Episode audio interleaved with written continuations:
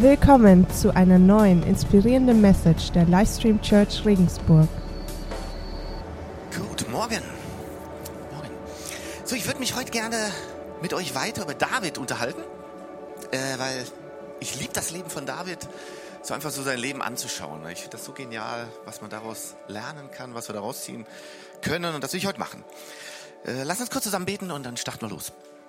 Äh, lieber Jesus, ich möchte danken, dass du uns Menschen gezeigt hast, so gerade in der Bibel, die nicht perfekt waren, die genauso Menschen wie wir waren, aber wo wir, denke ich, auch eine Menge von lernen können. Und ich denke, David ist gerade so einer, wo wir sehr, sehr viel lernen können. Sowohl gute Sachen, aber auch Sachen, wo wir sagen müssen, oh, lass uns vorsichtig sein. Ähm, und wo wir lernen können, dass äh, wenn wir uns nach dir ausstrecken, wenn wir dich wirklich an erste Stelle tun, dass wir da echt von dir Segen bekommen können. Und das wollen wir uns heute anschauen. Ich möchte dich bitten, dass du für jeden was dabei ist, der heute hier ist, dass jeder was mitnehmen kann für sich persönlich, für sein Leben, für seinen Alltag. Amen. Also wer eine Bibel dabei hat, kann die schon mal rausholen. Und zwar 1. Samuel Kapitel 21 aufschlagen. 1. Samuel Kapitel 21. Kommen wir später zu. Braucht ihr jetzt noch nicht zu zeigen. Janina? Jetzt noch nicht. Die sollen erstmal aufschlagen. Wir kommen später zu der Stelle. Danke. Gut, äh, ich wiederhole so ein paar Sachen von vor zwei Wochen. Ähm, nur um das nochmal so in Erinnerung zu rufen. Also zur Zeit Davids, wenn du dir da so Aufzeichnungen angeschaut hattest von großen Nationen, da wurden ja meist immer nur die Dinge aufgeschrieben, die super waren. Also die richtig gut gelaufen sind und die Dinge, die nicht so gut gelaufen sind, die wurden gar nicht erst erwähnt, die wurden unter den Tisch gekehrt. Aber bei David war das ganz anders. Also wenn wir in der Bibel über David lesen, so als eigentlich so der wichtigste König von Israel, so der Mitbegründer Israels, war zwar der zweite König nach Saul, aber er war eigentlich der König, der Israel so zu einer großen Nation geführt hat. Also bei David ist die Bibel so ehrlich, so ganz ehrlich. Du liest über seine militärischen Siege, die er hatte, aber auch über all seine Niederlagen. Du liest über seine persönlichen Siege, aber auch über viele Niederlagen so in seinem Leben. Und die Bibel malt so ein unglaublich ehrliches und authentisches Bild vom Leben Davids. Und das liebe ich so. Ne? Und wir lesen nicht nur aus zweiter Hand über ihn, also dass andere über ihn geschrieben haben, sondern wir lesen auch ganz persönlich von ihm, was er so schreibt, wie es ihm ging, wie es ihm so im Herzen geht. So, vor zwei Wochen hatten wir ja schon einiges von David Leben gelernt, wie David zum Beispiel, als er vom Samuel zum König gesalbt werden sollte, von seinem eigenen Vater total vergessen wurde. Also schlichtweg vergessen wurde. Aber wir haben gesehen, das, was wir so als letztes erwählen würde, würden, Gott oft bevorzugt und beruft. Und dass unsere letzte Option oft Gottes erste Wahl ist. So, und einige Zeit später ist der David dann, naja, nennen wir es mal in einen kleinen Streit so mit Goliath geraten. ist ziemlich schlecht für Goliath ausgegangen. Aber dieser Kampf der, der Kampf der Giganten wurde dann die Kriegsgeschichte des Alten Testaments. Und wir haben gesehen, dass wir uns nicht vor den Riesen in unserem Leben verstecken sollen, sondern wir müssen ihnen entgegengehen und wir müssen sie töten. Und Gott hat uns dazu eine Waffe gegeben, nämlich sein Wort, sein Wort, die Bibel. Und mit diesem Wort können wir die Riesen in unserem Leben erledigen. Und wir haben gesehen, dass ein Mann stellvertretend für seine ganze Nation den Sieg errungen hatte und dadurch sein ganzes Volk in die Freiheit geführt hatte. Und dass das dann später ein Bild dafür war, was Jesus tausend Jahre später für dich und für mich getan hat. Also, erinnert sich da noch irgendjemand dran? Irgendjemand? Also hier so zwei, drei, nein, mal ein paar. Also, lass uns mal schauen, wie die Geschichte weitergeht. Wie sie weitergeht. Also, stell dir einfach mal vor, du bist der Superstar. Also du bist der Superstar schlechthin. Ich meine, du hast den Riesen erledigt. Okay? Du hast den Riesen erledigt. Du bist die Person, die das gesamte feindliche Heer alleine fertig gemacht hat. David, der hatte, also der hatte über Nacht alles, was er sich nur vorstellen konnte. Also über Nacht alles bekommen. So vielleicht verglichen mit heute. Du hast an einem Abend DSDS und Supertalent gewonnen und bist gleichzeitig noch mit deinem Team Fußballweltmeister, äh, Fußballweltmeister geworden. Also das ist so etwa vergleichbar. Auf jeder Titelseite steht David, der kleine Hirtenjunge und der nächste Goliath fällt. Boom. Auf jeder Titelseite. Und überall haben die Leute nur noch über David geredet, ihn bewundert, von ihm geschwärmt. Er war der absolute Shootingstar der damaligen Zeit. Und Saul, der amtierende König, hat ihn zu seinem persönlichen Offizier ernannt, hat ihm mehrere Truppen zur Verfügung gestellt. Er hat gesagt, okay David, offensichtlich ist Gott mit dir. Weißt du auch nicht, wie das funktioniert, aber man, fang an, für mich in den Krieg zu ziehen. Und David zieht in den Krieg und er gewinnt eine Schlacht, zack, zack, nach der anderen und gewinnt nur noch. Also Davids Leben ist steil nach oben gegangen. Seine Karriere, also die, die so steil nach oben geschnellt, kann man sich gar nicht vorstellen. Wie gesagt, David hat eine extrem gehobene Stellung beim König. Er ist im Palast ein- und ausgegangen. Er war der engste Freund von Sauls Sohn, Jonathan hieß er. Und die zwei haben eine unglaublich persönliche und großartige Freundschaft gehabt. Und er wurde sogar mit der Prinzessin, der Tochter des Königs, verheiratet. Also wenn es einer geschafft hat, Leute, dann ist David. Der hat es echt geschafft. Und hat man sich vorher vielleicht noch gefragt, naja, wie, wie, wie kann das so wahr werden mit dieser Berufung von David? Da war jetzt alles offensichtlich. Er hat Goliath besiegt, ist nun der engste Vertraute des Königs. Klar, der wird der nächste König. Ist doch logisch. Es macht alles so nach und nach seinen Sinn. Ist doch klar. Aber jetzt passiert was, womit, denke ich, keiner gerechnet hat. Also niemand gerechnet hätte.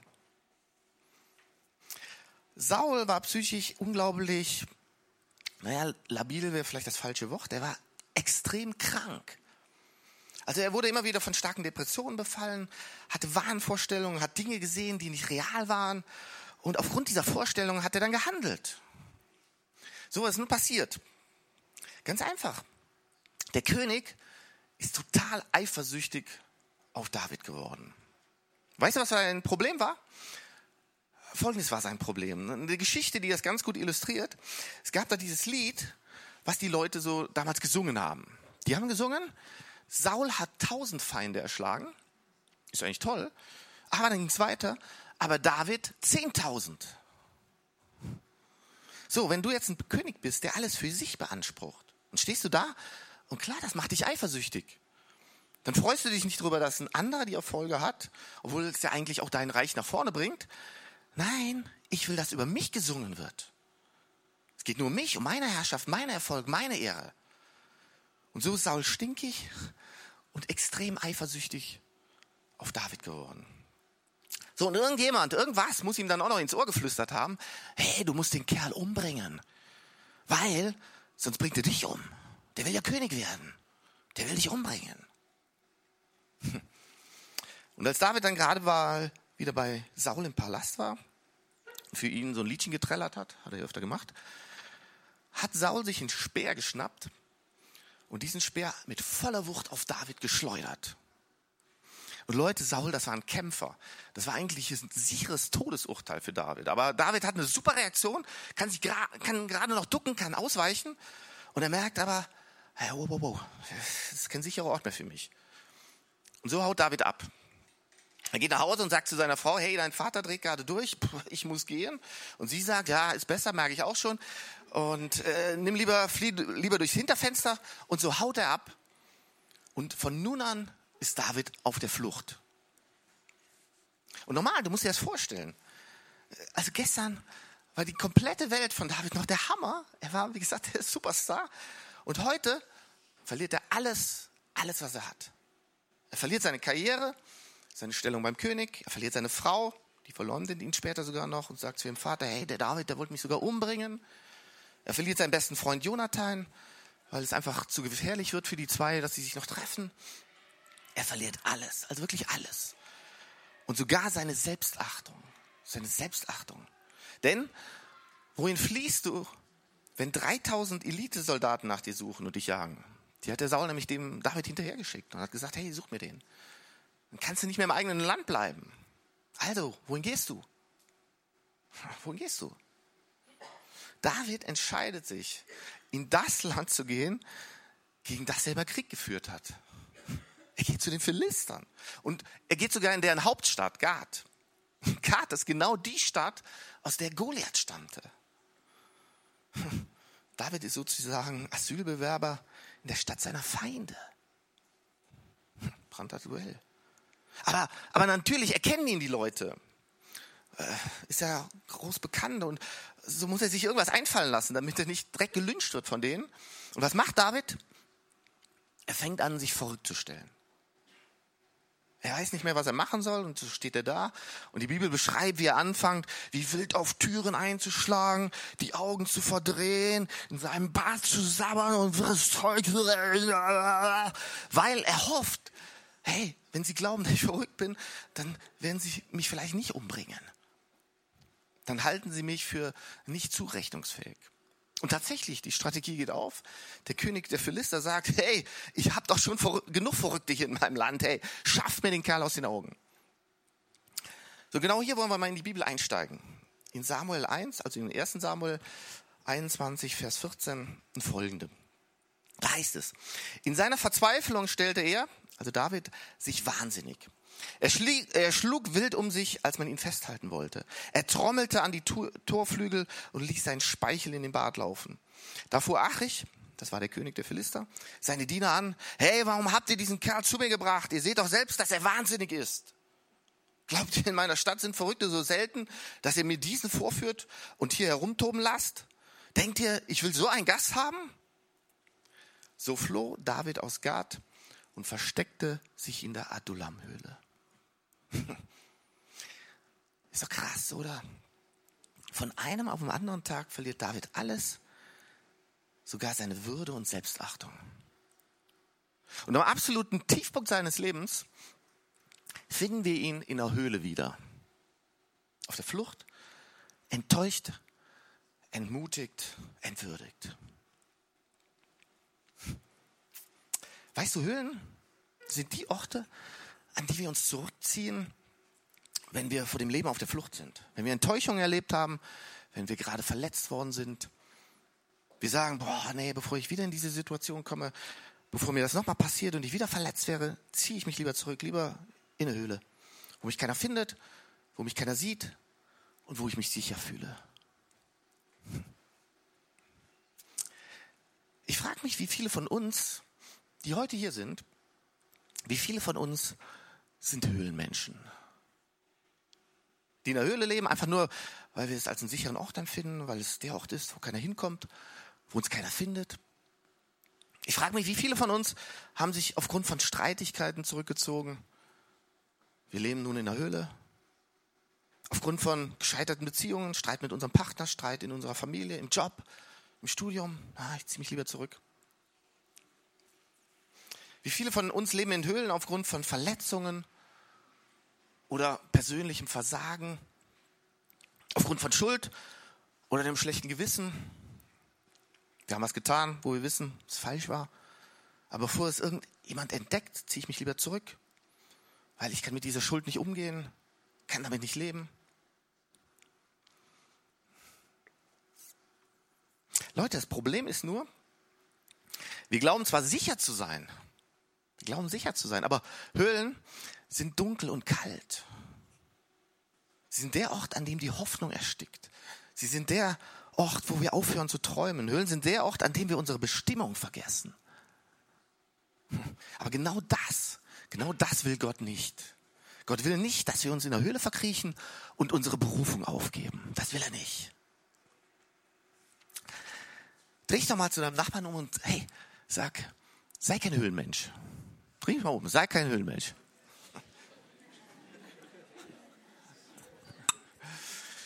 Also, und wenn du einen Titel magst für meine heutige Message, here we go. Sei kein Höhlenmensch. Hast du gleich den Titel dem Nachbarn zugesprochen. Sei kein Höhlenmensch. David war genau an dem Ort, wo er so tief gesunken war, dass ein einziger Blick, der ihm noch übrig geblieben ist, der Blick nach oben war. Genau in der Situation, wo alles gegen ihn war, schreibt er einen Psalm. Und ich liebe diesen Psalm. Das ist der Psalm 142 und dieser Psalm ist so ein richtiger Hilfeschrei. Im ersten Vers wird eingeleitet. Ein kunstvoll gestaltetes Lied. Ein Gebet von David, als er sich in der Höhle aufhielt. Und nun folgt dieser Hilfeschrei, dieser Schrei zu Gott. Mit lauter Stimme schreie ich zum Herrn. Ja, laut flehe ich zum Herrn. Ich schütte mein Herz vor ihm aus und klage ihm meine ganze Not. Auch wenn ich allen Mut verliere, wachst du doch schützend über meinem Weg. Dort, wo ich gehen muss, hat man mir Fallen gestellt. Wohin ich auch schaue, da ist niemand, der sich um mich kümmert. Jede Zuflucht habe ich verloren. Keiner fragt nach mir. Ich schreie zu dir, Herr, und sage, du allein bist meine Zuflucht. Du bist alles, was ich zum Leben brauche.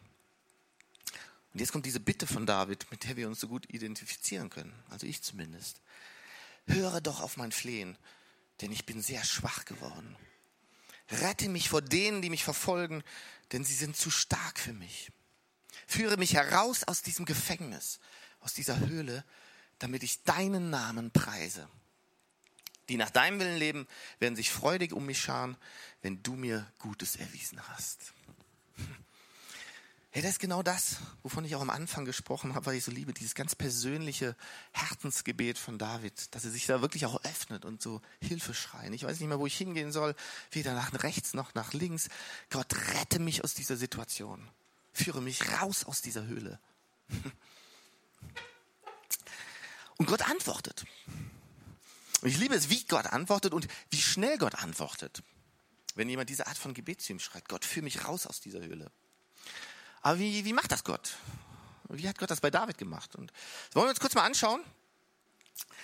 Das erste, was mir aufgefallen ist, Gott bringt Menschen in deine Höhle. Gott bringt Menschen in deine Höhle. Genauso ist bei David passiert. David floh aus Gad in diese Höhle. Und dann lesen wir Folgendes weiter. Zum 1. Samuel 22, 1 und 2. Aber als seine Brüder und seine Sippe, das heißt seine Familie, davon erfuhren, kamen sie zu ihm dorthin. Aber auch alle anderen möglichen Leute, die verfolgt, verschuldet oder verbittert waren, schlossen sich ihm an. Insgesamt etwa 400 Mann. Und David wurde ihr Anführer. David wurde ihr Anführer. Ich finde so genial, Gott zieht dich nicht so mit Gebrüll aus deiner Höhle heraus, sondern er kommt erstmal dorthin, wo du bist. In deine Situation, in deine Verletzung, in deine Zurückgezogenheit, er trifft dich dort, wo du dich hin verkrochen hast und eigentlich mit keinem was zu tun haben willst. Genau dahin kommt Gott. Und er schickt da Menschen hin, die dich trösten und ermutigen, die dich unterstützen und dir helfen. Gott kommt in deine Höhle, in deine Situation rein durch andere Menschen. Und wir lesen ja hier, zu David hat Gott zwei Arten von Menschen geschickt. Zum einen hat Gott Menschen geschickt, die sich um David gekümmert haben, nämlich seine Familie. Die kommen dahin. Und weißt du was? Ich bete dafür, dass wir eine Church sind, die in Höhlen geht. Und Menschen dort begegnet, wo sie sind. Dass wir ein gebrochenes Herz haben für Menschen, die uns brauchen. Dass wir nicht so zu Hause bequem auf unserem Sofa sitzen, durch die Nachrichten zappen und sagen, oh, wie schrecklich, oh, was alles passiert. Äh, irgendjemand müsste doch irgendwann mal irgendwas tun. Nein, sondern dass wir dastehen mit offenem Herzen und sagen, hey, Gott, gebrauche mich. Benutze mich, hier bin ich. Ich habe zwar nur zwei Hände, aber die habe ich. Und ich möchte in Höhlen gehen und Menschen helfen. Und dass wir als Church sagen, Gott, ich möchte Menschen die gute Botschaft bringen. Von dir. Das Leben ist nicht hoffnungslos, sondern die besten Tage liegen noch vor uns. Und es gibt einen Gott, der uns liebt. Gott, ich möchte kein Höhlenmensch sein, sondern ein Höhlenbesucher. Ich möchte genau dorthin gehen, wo du mich hinschickst hey, Leute, lasst uns genau so eine Church sein, die zum Menschen geht und ihnen wirklich hilft. So, das ist die eine Art von Menschen, die Gott geschickt hat. Zum anderen hat Gott diese 400 Mann geschickt. Interessant, diese 400 Mann sind die Leute, die später David geholfen haben, König zu werden.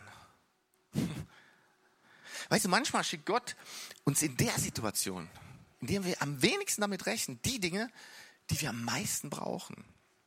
Dann, wenn wir nicht mehr wissen, wie es weitergehen soll, gehen genau zur richtigen Zeit die richtigen Türen auf.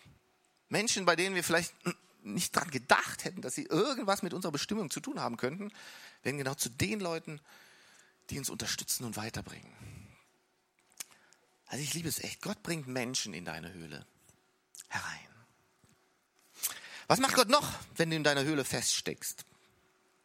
Das zweite ist, Gott ruft dich aus deiner Höhle heraus. Also Gott kommt zuerst in deine Höhle und bringt dir Menschen, aber dann ruft er dich heraus. Er lässt dich nicht in deiner Höhle drin, sondern er ruft dich heraus. Und da gibt es eine super Geschichte im Neuen Testament zu.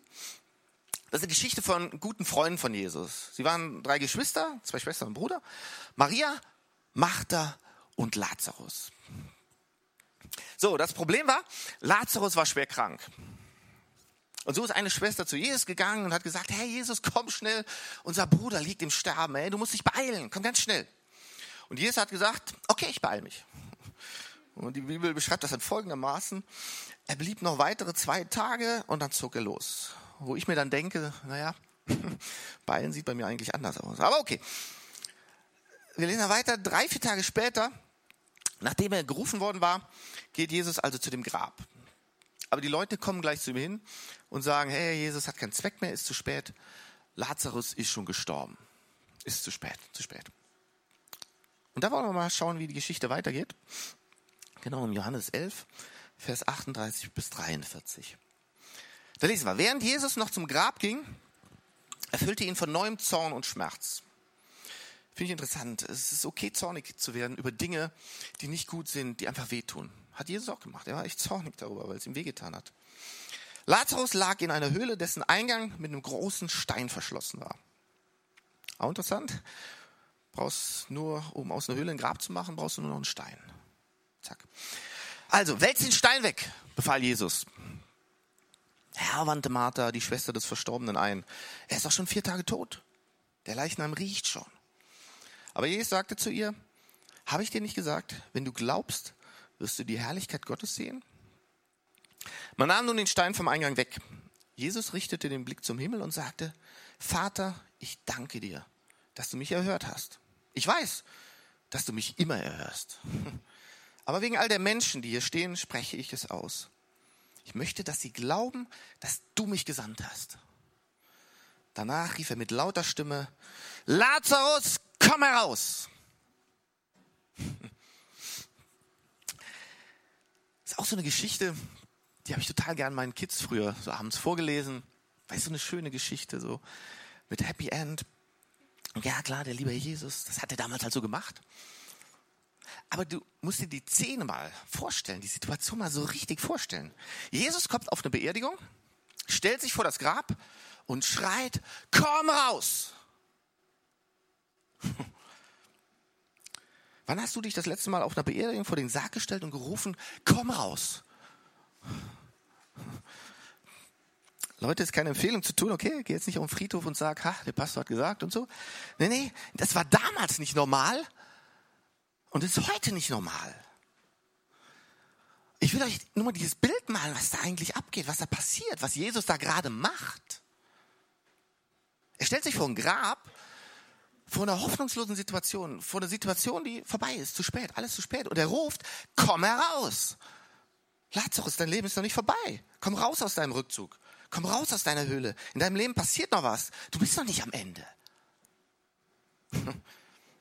Erst Totenstille, gar nichts. Nur blankes Entsetzen bei den Leuten. Hey, jetzt ist Jesus wohl komplett übergeschnappt hier. Aber plötzlich hört man so ein leises Rascheln im Grab. Und das wird dann immer lauter. Und dann steigt Lazarus aus der Höhle heraus. Er lässt den Verwesungsgeruch hinter sich, er lässt die Totenbinden, mit denen er so eingewickelt war, hinter sich und er fängt an, erneut zu leben. Leute, ist genau das, was Jesus auch mit dir und mit mir macht. Er stellt sich vor deiner Höhle und ruft, komm raus, komm raus. Jonas, komm raus. Anna, komm raus. Sepp, komm raus. Wer auch immer du bist, komm raus. Ich habe eine neue Chance für dich. Neues Leben für dich. Es gibt eine neue Hoffnung. Dein Leben ist noch nicht zu Ende. Die größten Tage liegen noch vorher. Daher komm raus. Komm heraus.